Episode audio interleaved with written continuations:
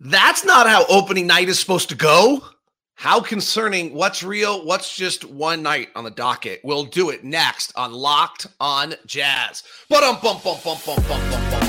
You are Locked on Jazz, your daily podcast on the Utah Jazz. Part of the Locked On Podcast Network. Your team every day. How are you? I'm David Locke, radio voice of the Utah Jazz, Jazz NBA insider. This is Locked on Jazz, your daily podcast on the Utah Jazz. Today, we'll break down the defensive issues to start. We'll look at whether the zone worked or not. A lot of talk that they stayed in the zone too long. Is that actually statistically true? Or, as Will Hardy said, were there just a lot of loud three pointers? We'll look at offensively what took place, which is probably what concerns me the most, and three or four really good bright spots for the Utah Jazz in an opening night 130 114 loss to the Sacramento Kings. As I mentioned, I'm David Locke, radio voice of the Utah Jazz, Jazz NBA insider, and this is Locked on Jazz, your daily podcast on the Utah Jazz, giving you insight, expertise, geeky numbers, and hopefully making it way better to be a Jazz fan each and every day. Thank you so much for making Locked on Jazz your first listen every day. And thank you to the everydayers out there. I met a bunch of you yesterday while I was crutching around the uh, concourse. I'll be out and about more than I was yesterday. Um, but it was uh, great to see you. I think I met Duncan, I think was his name. Uh, nice kid, and uh, met some other people. So enjoyed that very much. Always, please say hi uh, at a ball game. Uh, I've got a bunch of stuff for you. Uh, we'll break it down. Here's the biggest one for those of you who are long timers. I used to do something called Empty the Noggin. It was super. I did it because I actually have no game recall at all, just to give you the backstory. Um, if you actually asked me about any game from last year, I can't remember it. So I used to write these really long things so that I could always go back and check back what happened last time we played them. So I could be that really cool broadcaster who said, well, last time in the third quarter, happened. As though I remembered it off the top of my head, which isn't true. Um, and then it went away for various reasons. And then last year I tried to bring it back in uh, a subtext subscription thing, and we just decided that wasn't going to really work. So it's back this year. We'll see how good I am at getting it done all the time and it's going to be on the YouTube community page. So on our Locked On Jazz YouTube community page, it's going to be there for you. That's the best place I can find, unless I did a Substack, um, which maybe it will become a subscription thing at some point. I don't know, but right now I'm just going to do it again, have it out there, see how it works. Um, so um, that's the plan. Um, all right, let's get into the game last night. So the Kings really owned this game from the opening moment. Like there's not it wasn't like, oh, we could have done this or oh, we could like it was like seven nothing. And then we got it back to within one. And then by the end of the first, they were down eight. And by halftime, they were down 12. And by the end of three, they were down 14. And it was just like whap, whap, whap, whap, whap, whap. And we were not in that game. Those t- looked like two totally different teams. And maybe that's pretty reasonable. Their top seven players are all returning. They had the number one offense in all of the NBA and defense is always way ahead of offense early in the season, and their offense looked ready to go. Their offensive rating was a 120.8, which is stunningly right near where they were a year ago, and right out of the chute. The biggest thing to me, and Will already talked about this a lot last night, was lack of communication by the Jazz. And that was really obvious rewatching it. Cool on Jazz Plus, by the way. Just came home. It's an hour afterwards, flipped on my Jazz Plus and just flipped it on. It was kind of great. Um, and and just rewatch Craig and Thurl and Holly. Fabulous broadcast team, fabulous. Just such a good and and I I learned this when I did TV with them. Um, how great they are. By the way, you can listen to me and Ron anytime you want. We love that. And if you're on Sirius XM, you can listen to Sirius XM. Set up your Google or Alexa and just literally tell it to play Utah Jazz basketball on Sirius XM, and it will do so if you've linked them. So that's a great way to listen to the game. Um, so the biggest thing to me was transition now, Sacramento is hard to simulate. They are the fastest team in the league after a make. They're the fastest team in the league after a miss. We talked about this in pregame. And they really just come downhill at you. And ideally, what you're doing is you're building a defensive wall and you're making it so that the te- you know you're collectively defending. And the exact opposite happened. Taylor got hit on an island, Walker got hit on two islands, and guys just came right downhill at him and beat him to the rack for easy layups early. And that's communication. You've got to be playing collective defense in transition. You've got to stop the paint and then fan out. Um, at least that's the way you've always played it. The three point shot is so prevalent now. You might play a little higher, but that gets to create a lot of space on a team like this. Sabonis got open court opportunity. Um, Fox got an open court opportunity. They they really crushed us in transition. You can we can start to dig in to some of the numbers in this game, but that's kind of what's going to jump out to you um, the most. In transition, they averaged 1.31 points per play. They were in transition 13% of the time, which is not high.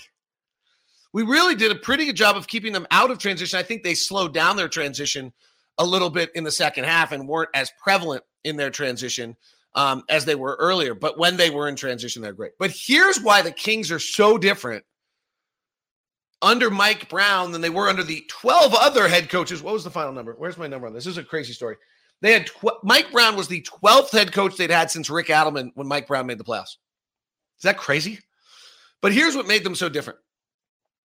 They've become an elite half court offensive team. And they used to the Kings used to just be a transition team and then if they got they got out in transition and if they they would beat you. But if they didn't get in transition, you kept De'Aaron Fox in the half court, and they didn't really have much. Well, last year they were the number two half court offense in the NBA, and last year and last night they torched us in the half court. They were a 109.7. Some of the areas like want a positive, want a bright spot. This is for later. We did a really good job on the defensive glass. This is a major concern for Will Hardy this year. Is that this is just not a particularly good rebounding team. Now, when they got a rebound, they crushed us at a 1.62, but they, we kept that number down. We did a really good job on the defensive glass last night.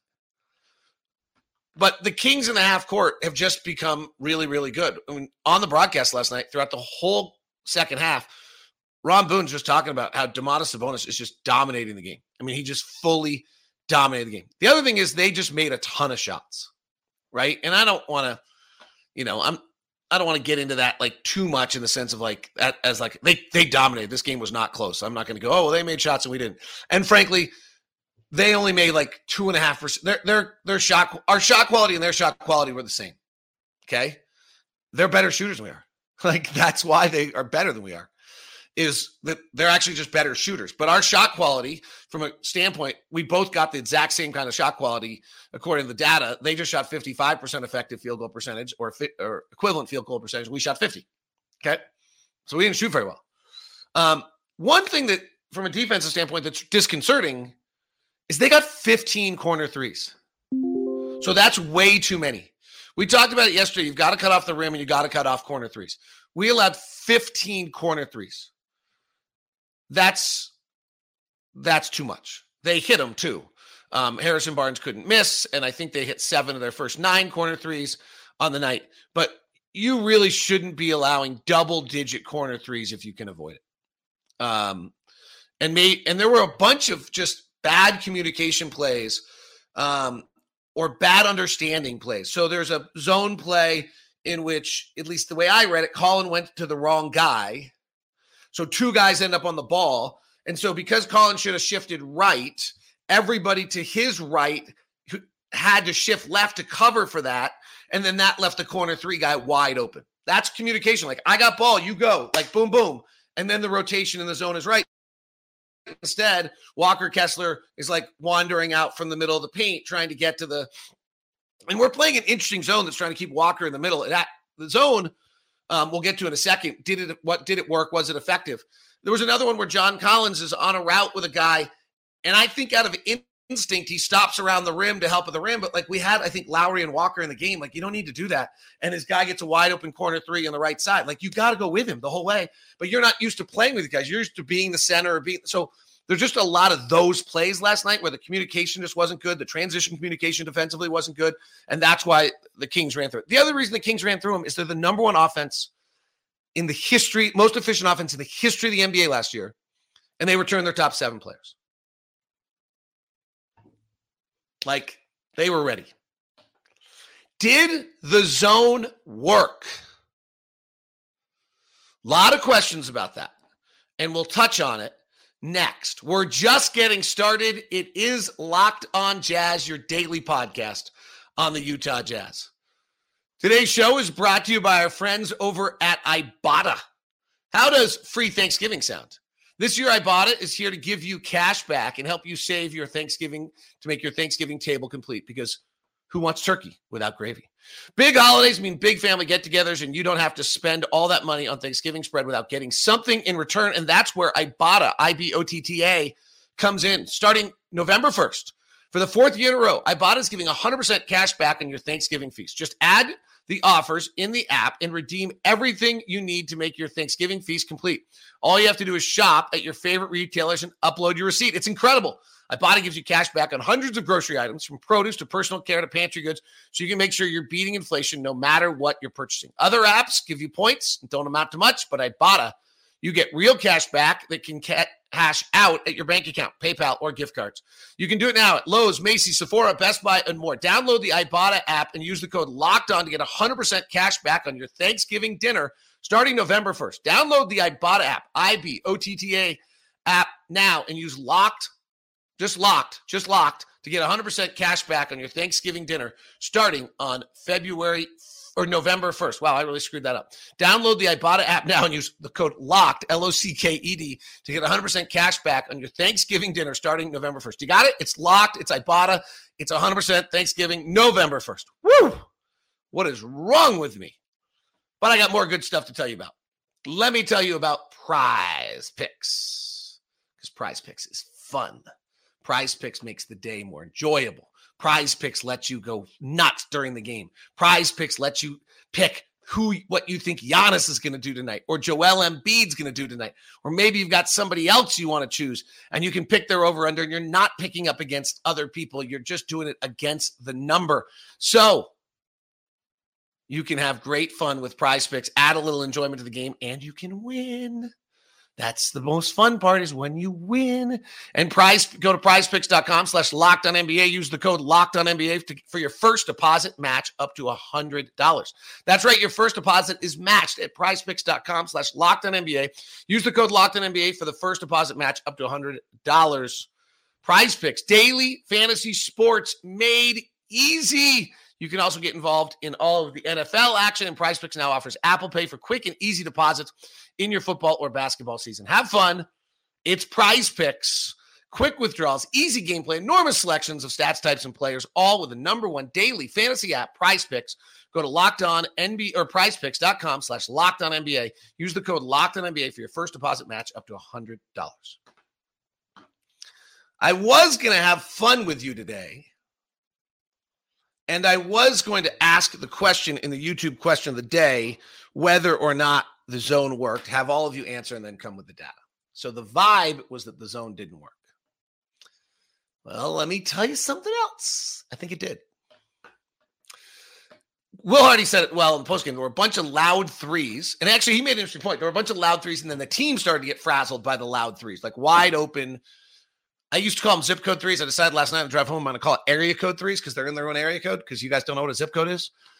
I, by the way, I need a little help. I need some help. There's a phrase that we all use as play by play announcers that he telegraphed the pass, but nobody knows what telegraph is anymore. So does he DM the pass? Like, what's the modern term of the telegraph? Is it that he DM'd the pass? I think he did. I think he DM'd the He like DM'd the pass. Makes sense. Same concept. I need to be hip. I need to be modern. I'm really old. Um, so give me your thoughts. Uh, DLocke09 on Twitter. Hit it on the comment section. D, DLocke09, DLocke09 at gmail.com. Okay. According to the data I have, the Jazz allowed 22 points on 25 possessions in the zone. It's pretty good. 22 points in 25 possessions on the zone. That means it worked. Let's go back to some of the other data we just had. The Kings half court offense, which is so good, was what was killing us. So the Kings half court offense last night was executing at way higher than one point of possession. Half court offense is about point of possession in the NBA. Okay. So you cross half court, you're in a half court, you're not in transition. It's about a point of possession. Last night, the Kings were at 1.08. According to the data I have, in the zone, the Jazz played 25 possessions in the zone and allowed 22 points for 0.88 points per possession. It's pretty good. By the way, last night was the only night the Blazers played 13 possessions. The Jazz played 29. Nobody else 25. Nobody else in the NBA played over 10. Only nine teams played zone last night, most for like one or two possessions. So very unique by the Jazz and an interesting zone with Lauri marking it up on the top of it, um, and then trying to keep Walker Kessler near the rim. It looked like so. Um, the zone did work last night.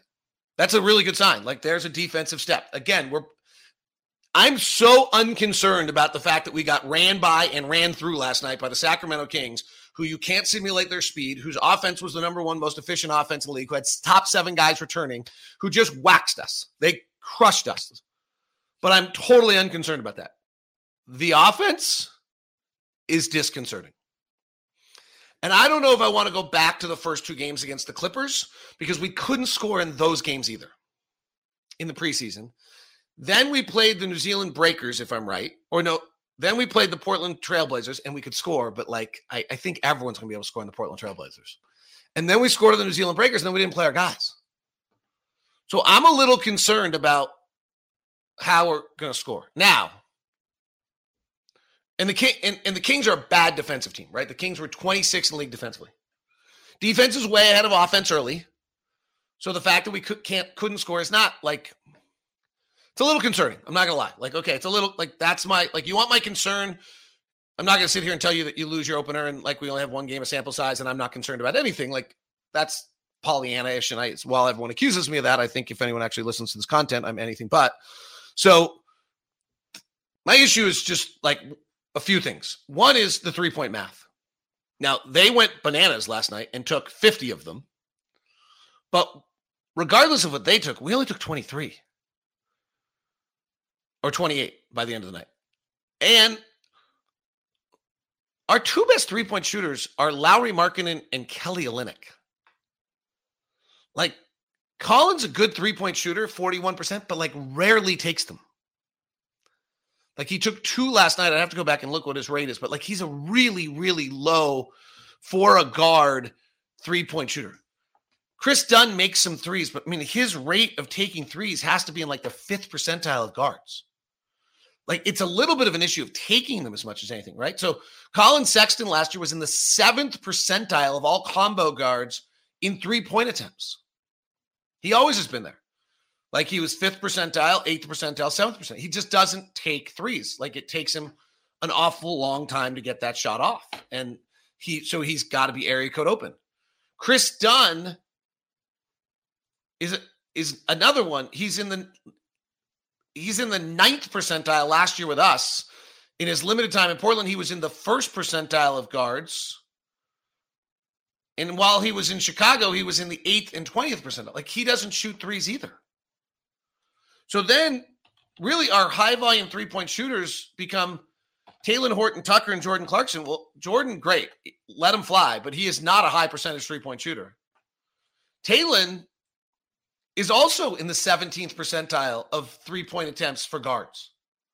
Like, I really am concerned on how we're getting three point attempts this year. Mike Conley, Malik Beasley, all those things we lost last year. And frankly, you know, I mean, it's it's Jordan's got to let it fly, but he's only like an average. Last year, he took 50, he was in the 54th percentile. It might be where Keyonte becomes really important earlier than intended, or not intended, then maybe he needs to be, frankly. Um, but and Talen hit two of four last night, which is great. But Collins over two. Kris Dunn doesn't take him. And honestly, I love Kris Dunn, but boy, when he doesn't take the three and he's wide open, it's what Nate Duncan calls a record scratch, and it's it's painful to the offense. We could not score last night when Kris Dunn was on the floor. I don't entirely think I'm going to put that on Kris Dunn, but it's worth like it's worth noting last night that the one big jump out was that when Kris Dunn was on the floor, we had an 83 offensive rating. And when Collin Sexton was on the floor last night, we had a 94. Everybody else was over 100. It wasn't good, but those two, and it, you're playing them both together as your guards in a combo, and all of a sudden they don't shoot threes. Like, I'm a little nervous about that. Little concerned on just like, how is that group getting stuff off, right? Like, um, our small lineups last night which I think is really vital to our success on the bench, I, I don't feel like had a very good night. Um, in fact, like Kris Dunn played, I think, kind of the entire night in those small lineups. Like Kris Dunn played a little bit with John Collins and a little bit with Lauri Markkanen, like maybe eight possessions. But I think of his 34 possessions he was on the floor offensively last night. I think my guess is kind of looking at it last night, like probably 26 of the 34 were with small lineups. And maybe I'm maybe it's you know in that range, and we just we we couldn't score. Um so and we didn't defend either. So it'll be interesting to see what happens those with whether those small lineups can work for us. Um now here's it's time for good news. That's enough of the concern. It's time for good news. I got three pieces of really good news for you on things I thought were super positive in last night's game, and then I'll review my final bits of notes for you um, along the way here. That's coming up next uh, here on Locked On Jazz. Today's show is brought to you by FanDuel, the official sports book of Locked On. America's number one sports book and an official partner of the NFL. FanDuel wants you to get into the action, and new customers get $200 in bonus bets guaranteed when you place a $5 bet. That's right, $200 in bonus bets, win or lose. If you've been thinking about joining FanDuel, there's no better time to get into the action. The app is easy to use, spreads, player props, over-unders, and more. FanDuel.com slash locked on. Go to the FanDuel Sportsbook, check out all of the latest lines and actions, and get in on it. FanDuel.com slash locked on Tampa Bay at Buffalo tonight in the NFL. Buffalo's a nine and a half point favorite. Over on the NBA tonight, Milwaukee Dame's debut is a six point favorite, and the Suns and the Lakers. That'll be great tonight. Lakers are a five and a half point favorite over the Suns. They must not think Bradley Beal. And championship odds have changed the Celtics. After one night of Kristaps Porzingis dropping 30, become the odds-on favorite at plus 370, Bucks at 410, Denver at plus 550 with the Phoenix Suns, and the Lakers and Warriors following that. And is your is our rookie of the year changed? Is everybody like, nope, it's still Victor. After one night, we're, we're not off the Victor. We're not off Victor. Some Dereck Lively now, though, after last night, has suddenly got uh, votes for the MVP or the rookie of the year. It's all at fanduel.com slash locked on. Did you watch the game on Jazz Plus last night? How was it? Tip of the hat to Travis Henderson, Jeremy Brunner, Kari, uh, Kerry Bullock, um, Carly Bullock, uh, Jeremy Brunner. Did I say that right? Nathan Harker, um, uh, Peyton, um, the Jazz, Scott Rogers, TV crew built all their own graphics, built their whole entire Sports Smith and Entertainment Group network. Caroline Klein led the whole way. Unreal. Jamil Hawkins, my engine, my uh, executive producer, um, was in on it and helpful. Incredible, incredible, mind blowing work that the Jazz staff did. So um, hope you've subscribed to Jazz Plus. It's like incredible deal. Um, I have the greatest year this year. I at home. I'm like so happy. I have like a dream team. Jamil Hawkins is my executive producer. He's amazing. My broadcast assistants are incredible. And Ben Russell is on my audio. And I have like the dream team. I get to just work. It's so great. And Sherry Dart is our security person right next to us who makes us happy the whole time. The best. All right, here's the good news. I thought John Collins looked way better, more comfortable, and just played basketball last night in a manner that was super exciting. He had 15 points, he had 11 rebounds, he was minus nine. I don't care. He was one of three from three. Let's see it. Let's see how that plays out. 11 rebounds is vital. And one of the best things we did last night was we defensive rebound. Like a major, major concern for this team is whether it can defensive rebound. Last year, it was a bad defensive rebounding team.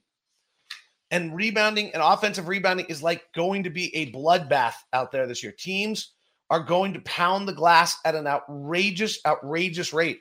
And last year, we were 27th in the league or 23rd in the league in defensive rebounding. We were good last night.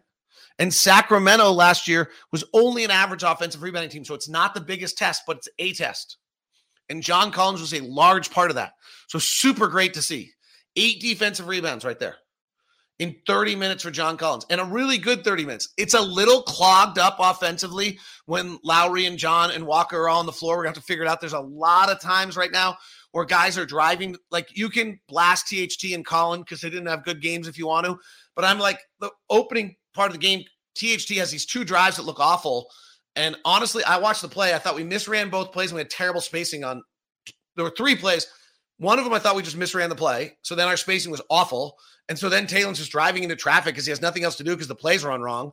There's another time where I thought we misrun the play and he drives because he's got nothing else to do and just runs into people. And then the third time he drives and Walker's on the dunker and the hit Walker's guy comes to him. it's just so crowded.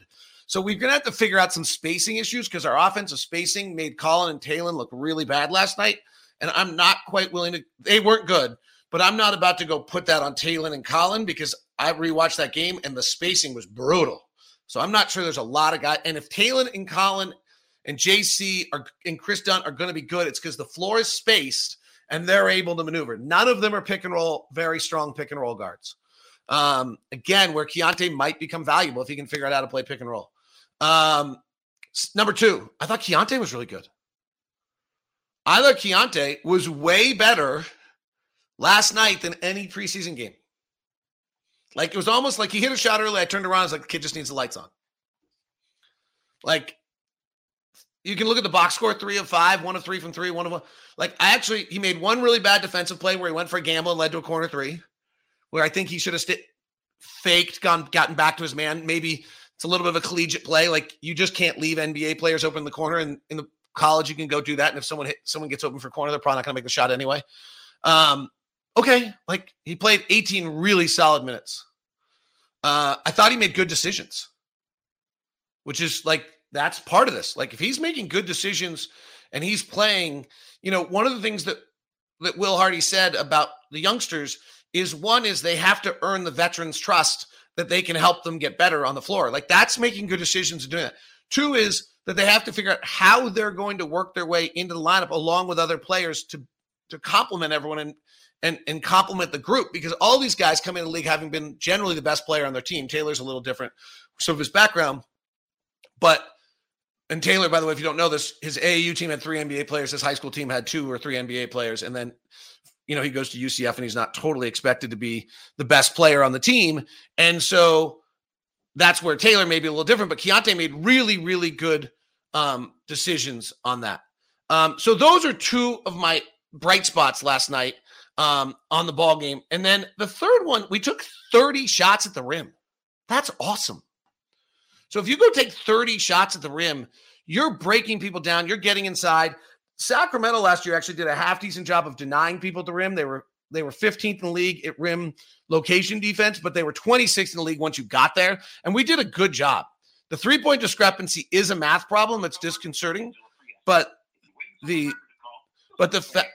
Whoa, I'm about to do Jake and Ben. So, uh, but the fact is that those they really the Jazz got to the rim, which is good. Jazz shot nine of 31 on mid range shots. So we've got to have good enough spacing so we get in the mid range and we can kick back out to shooters to make things better. Um, because I'm not entirely that's not what was happening. Um, the spacing just was not particularly good. All right, I think that's my wrap up of notes I had for you. Deflection count, Kris Dunn four, because Will Hardy said hands on balls. Kris Dunn four, Talen Horton Tucker three, Jordan Clarkson two, Lauri Markkanen two, Collins, KO, and Agbaji one, Sexton and Kessler zero. Walker contested 11 shots last night. All right. And we'll talk tomorrow about Lauri's tough world. He had six field goals in 15 attempts. It was not easy. Thanks. That is Locked On Jazz, part of the Locked On Podcast Network.